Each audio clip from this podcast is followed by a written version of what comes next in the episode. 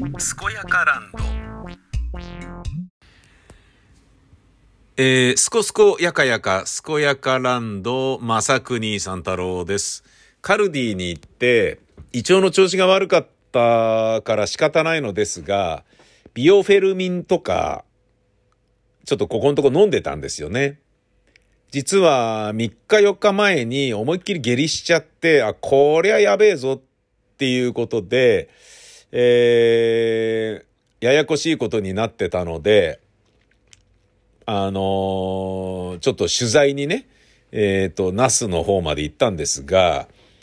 えー、ビオフェルミン飲んでね、あの、ピーとかね、お腹にファックスが届かないようにっていうことでそうやってたんですけど、あのまあ、それによって、今度は反動で便秘になっていたらしく、で、便秘の時に、おならが出ると、そのおならってめちゃめちゃ臭いじゃないですか。俺今日ですね、カルディにちょっと歩き回ってて、店の中でね、あ、やばい、出ると思って、あ、おならだからいいや、出しちゃえっつって出した時に、あ、これくっせえやつ出たっぽいなと思ったんだけど、その瞬間に、あの、なんか急いでね、品出しとかやってる店員さんがさささってそこに来て、何かを出してて、出しながら、それちょっとね、あの、ん？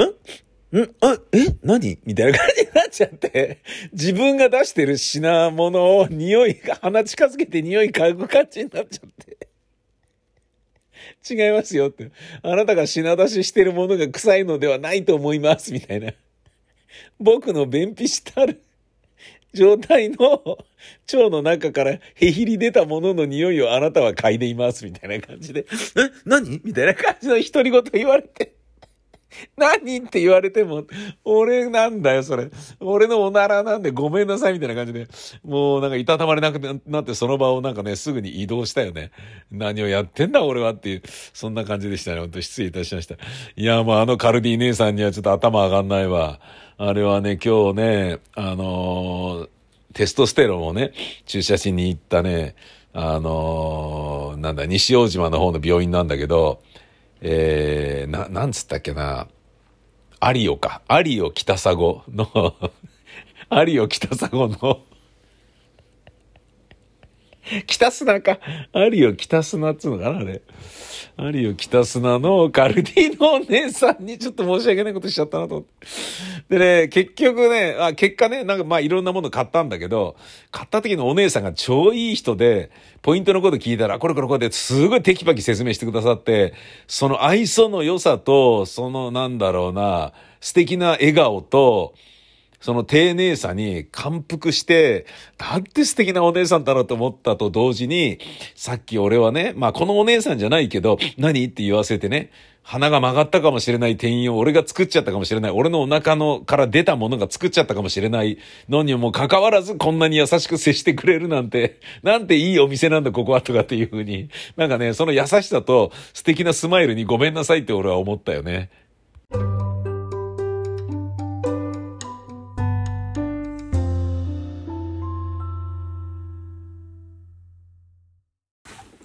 なんかですね、あのウクライナがね、今、ここに来ていい調子になってきているのは、どうやら、まあ西側諸国の応援というのももちろんあるんだけれど、ゼレンスキー大統領が、えー、ザルジニーという人を総司令官に任命したということが、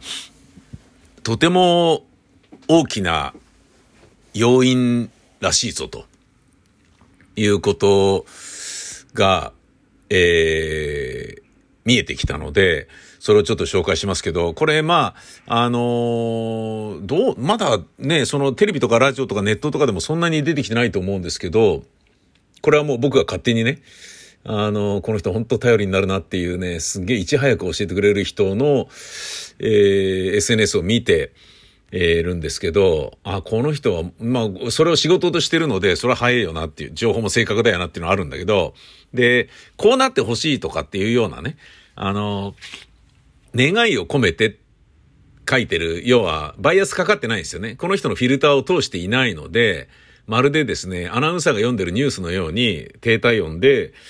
えー、事実が淡々とね、あの、並べられているものなので、非常にあの、僕は信憑性を持っているんですけどね。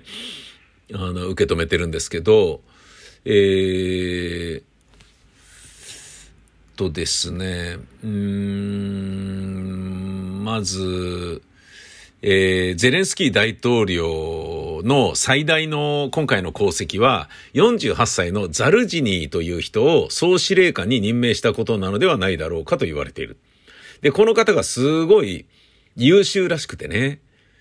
で、あの、西側諸国の応援があってこうなってんでしょうとか、あの、なんかね、いろんな人が助けに来てくれて、えー、ヨーロッパだとか、アメリカからね、来た、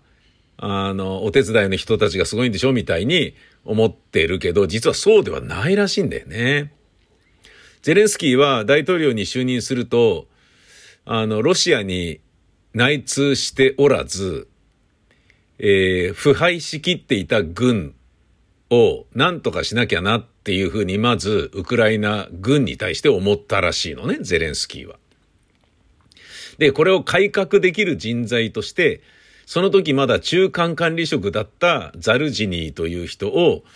えー、任命した。大抜擢したのが2021年の7月。去年の7月ですね。まだ1年足らずってことよ。で、このザルジニー総司令官の、えー、軍大学に、まあ、要は、そういうね、そういうところの大学行ってたんでしょうね。修士論文は、従来のソ連的な上位下達ではなく、米軍的な権威異常型の組織を研究。おということだったのね。うーん、なるほどね。つまり、権威異常型の組織を研究ということは、従来のソ連のような上位下達は、あの、もうちょっとこれから時代じゃねえぞと。それぞれ責任持たせてやった方がいいぜっていう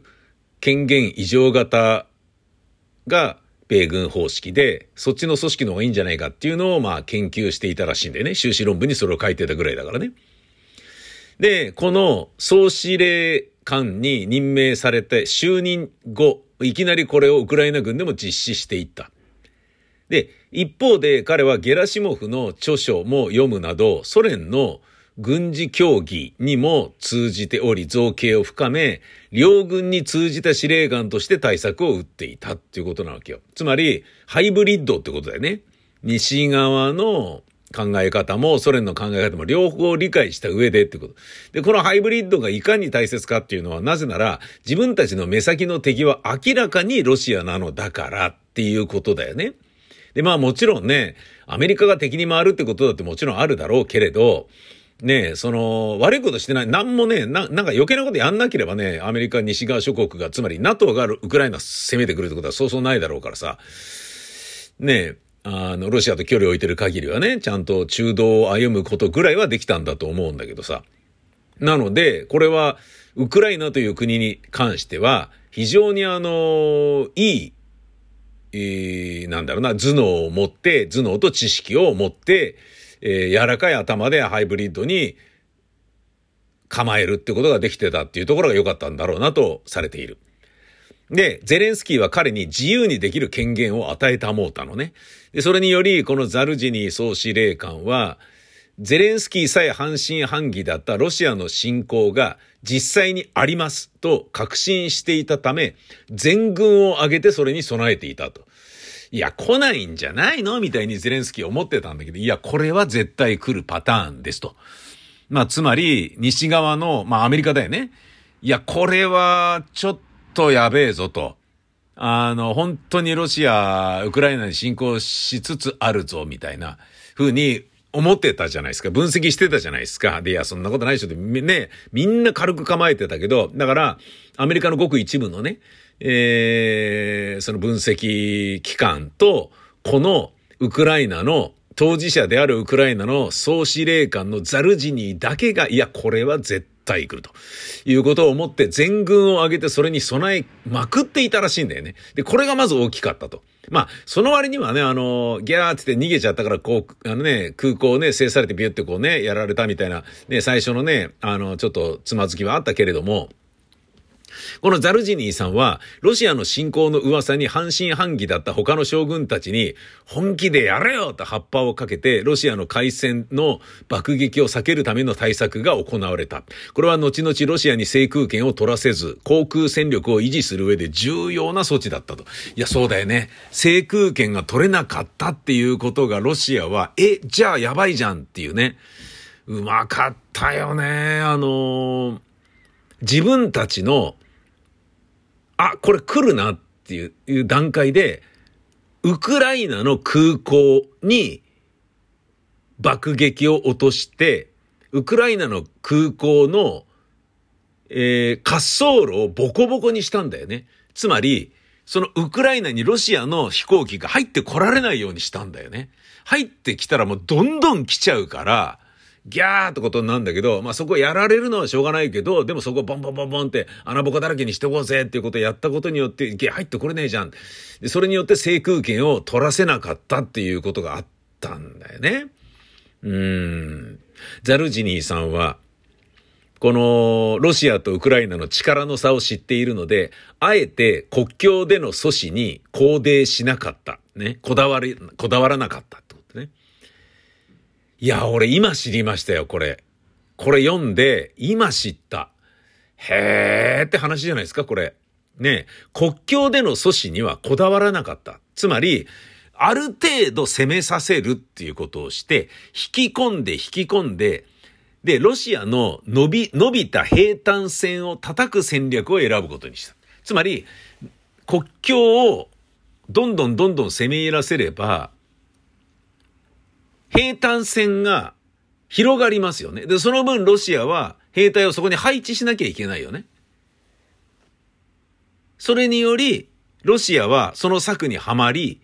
夏をこらえて今、大反抗を受けているっていうことなんだよね。いやーもういい線いってんじゃないのみたいに言ってたんだけど、もう分散して、で、攻め入れば攻め入るほどそれだけ平坦線が増えるから、兵隊をそこにね、配置しなきゃいけないじゃないですか。それぞれのところをそれぞれ守らなければいけないわけだからね。だけど、国境の一部からブワーって入ってって、ね、あの水の雫がね、上からポチョンと落ちるように、細いところからビロビロビロって広げていくようなことをやらずに、全体的にじわじわじわっと、ねあ、要は国境の方からね、だから東、まあ北東、ね南の方からグワワワワって行ったじゃないですか。それで広がってったでしょそれを、えー、ある程度広げさせてから叩いて、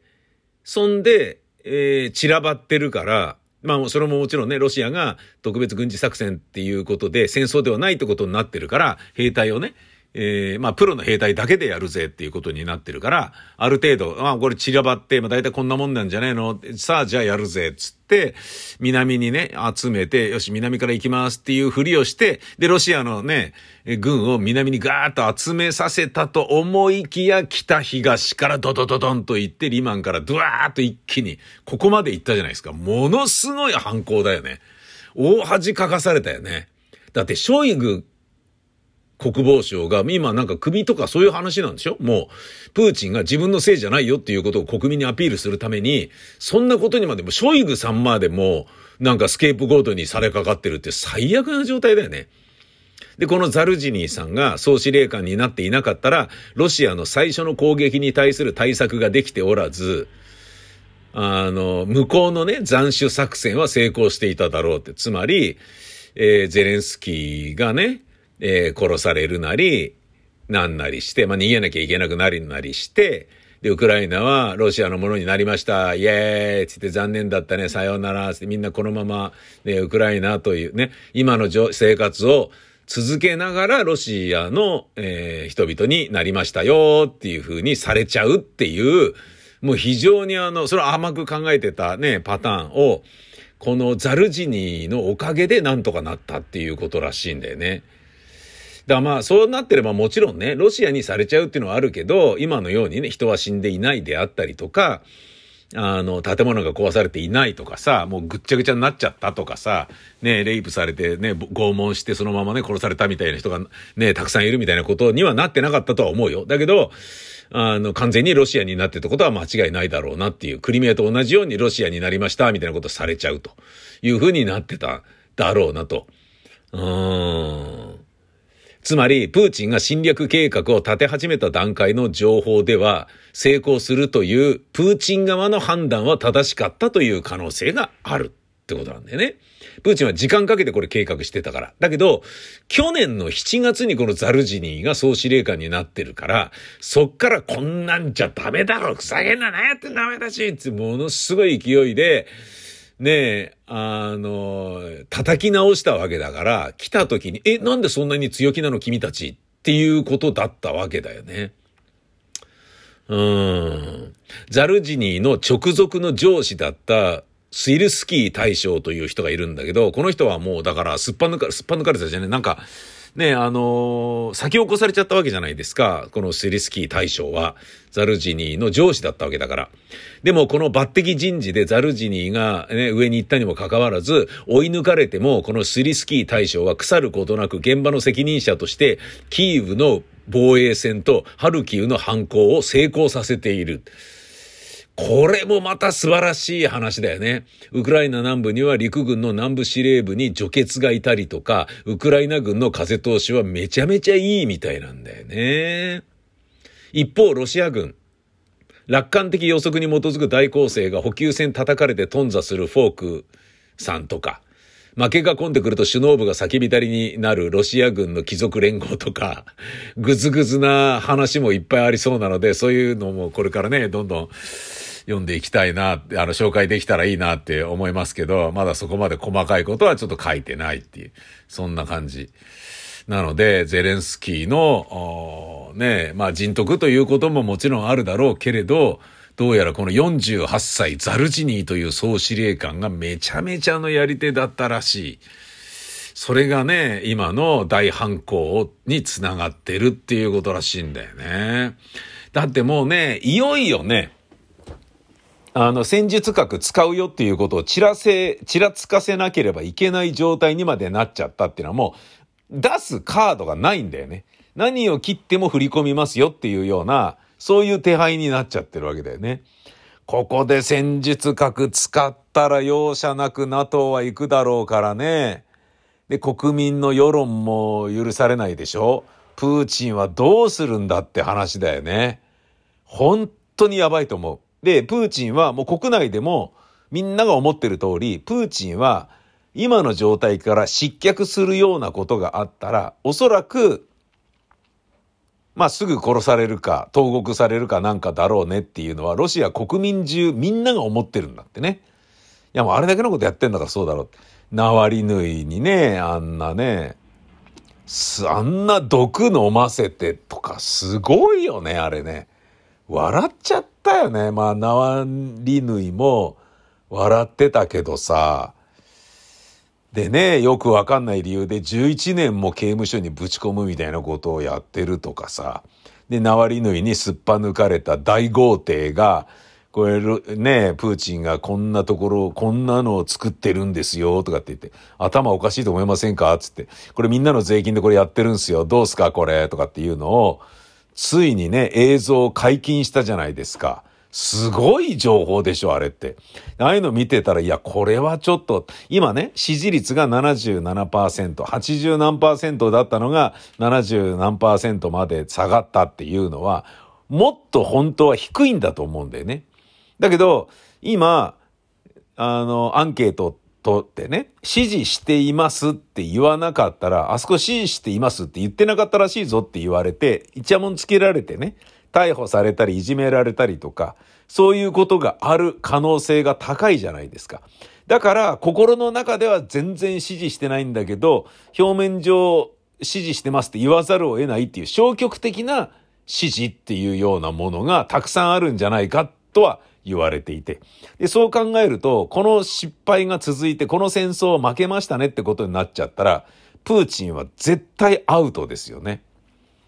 あのーアウトだけど、じゃあすぐに失脚するのかっていうと、またそうではないんだよね。なぜかというと、プーチン以外の人間が大統領になったとしても、それがね、例えば、あのープーチンをせっついてもっとバリバリやれよみたいな、ガンガン戦術核を落としちまえよみたいな、そういうね、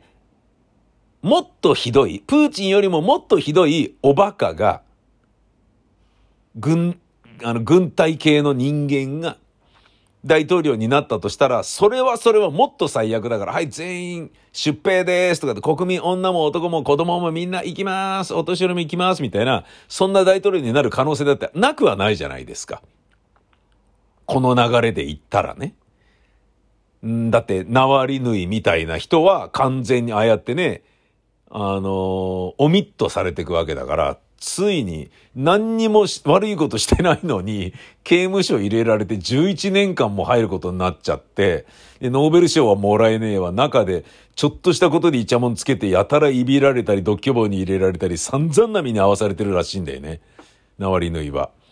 そんなね、感じであるならば、普通の人は立候補しようなんて思わないじゃんか。怖いから。どう、何されるかわかんないっていうね。まあ、要は圧政を敷かれてるわけだから。っていうことは、もし何かあったとしても、それ系のね、似て非なるものしかならない。セカンドベストぐらいしかならないわけですよ。あのーなんか、プーチンの映し鏡みたいなやつしかならない。で、そうなったらもっと頭悪いから、せめてね、戦略的にまだね、あの、バランス見るとかさ、あのー力関係を見ながら自分のやりたいことを押し通そうとしているっていうプーチンの方がまだマシなんじゃないのっていう消極的な支持で、プーチンがキープされているんじゃないかっていう、そういう感覚がね、その77%とか見るとあるものね。うん。だからまあ、あの、脅しとしてね、えー戦術核使うよみたいなことを言ってんのは、まあ明らかに脅しで、それ使っちゃったらもう他にね、打つ手がなくなっちゃうんで、本当に自分のね、失脚を早めるだけなので、おそらく戦術核使うことはないと思うんですよね。で、でも戦術核に近いものを使ってるんじゃないか、これはっていうふうに思ってることがちょっとだけあるんですよ。それはですね、相棒で寺脇さんが出ちゃったってやつなんですね。あれね、戦術核に近いんじゃないかなと。相棒ちょっとね、いい俳優いないよね。こんなにね、あの、がっつりスケジュールを抑えさせてくれる、いい感じの俳優で数字持ってて1年間引っ張れる人とかってあんまりいないよね。いないよ、どうするどうする。もうしょうがねえよ。じゃあもう一回寺脇さん出すかっていうことになってるわけじゃないですか。つまり、あれやっちゃったらもう、だから、どうなんですか？ね、寺脇さんと一緒に、これは最終回を迎えるってことなんじゃないの？相棒がっていう、そういう感覚ですよね。あのーまあこれ普通の人ね、僕じゃなくても思うだろうけど、あ、これはね、寺脇さん呼んだってことは、これでラストシーズンなんだろうな、きっと、みたいな。そういう感じがしますよね。ただ、まあね、テレビですから、スポンサーの手前ね、ラストシーズンって言えないっていうのもあるし、まあこれでダメだったら終わりだねっていう、まあ、バカ当たりする可能性があるから、まだ何とも言えないけど、どうせ終わるかもしれないならせめて最後のチャンスは寺脇くんにみたいなことなのかもしれないし、これわかんないですよね。で、まあもちろん寺脇さんがそんなにね、数字取れなかったとしても、じゃあ、って言った場合、えーそのね、寺脇さんが繋いでくれてる間に、すごいいい俳優で、あ、この人とだったらやってもいいよっていう数字持ってるアクターと水谷豊が、あ、ね、えー会うというね、えー、乗り反りが合うっていうことがあって、スケジュールも OK で出たいですって言ってくれるっていう可能性がなくはないじゃないですか。そうや、それを繋いでるという意味合いかもしれないから、まだまだね、あのなんだろうな、終わると決めることはできないんだけど、なんかね、戦術核を使うっていうのと同じようなことを相棒というドラマではやってんじゃないかって、あの、一回も見たことがないのに、一回も見たことがないんだけど、勝手になんかね、言ってるっていう。どうなんでしょうね、それね。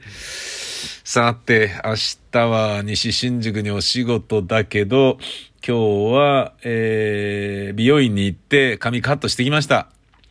えー、単発にするのはどうやら床屋さんの方が上手みたいだなうん。なんか美容院に行ってね、パーマかけてもね、そんなにね、がっちりパーマかかんないな、すぐね、溶けちゃうっていうのはやっぱ、美容院は美容院、餅は餅屋っていうことなんでしょうかね。これ次は床屋にいた方がいいのかなとかね、そんなようなこともちょっと思っちゃったりしましたね。そんな私、宮川でございました。さて、今日は昼間に、えー、東京タワーの、あのなん、なんつったんだっけな花角だったかな花にサソリって書く担々麺のお店でね、美味しい担々麺食べてきましたので、うん、もうがっつりね、胃がもたれてね、まだ9時、7時、19時過ぎたのに、まだ腹が減らないっていうね、相当胃腸弱ってんだなっていうことを感じているけど、晩ご飯どうしようかなっていうのがちょっとあるっていう私でした。えー、ほんじゃまたです。さいなら。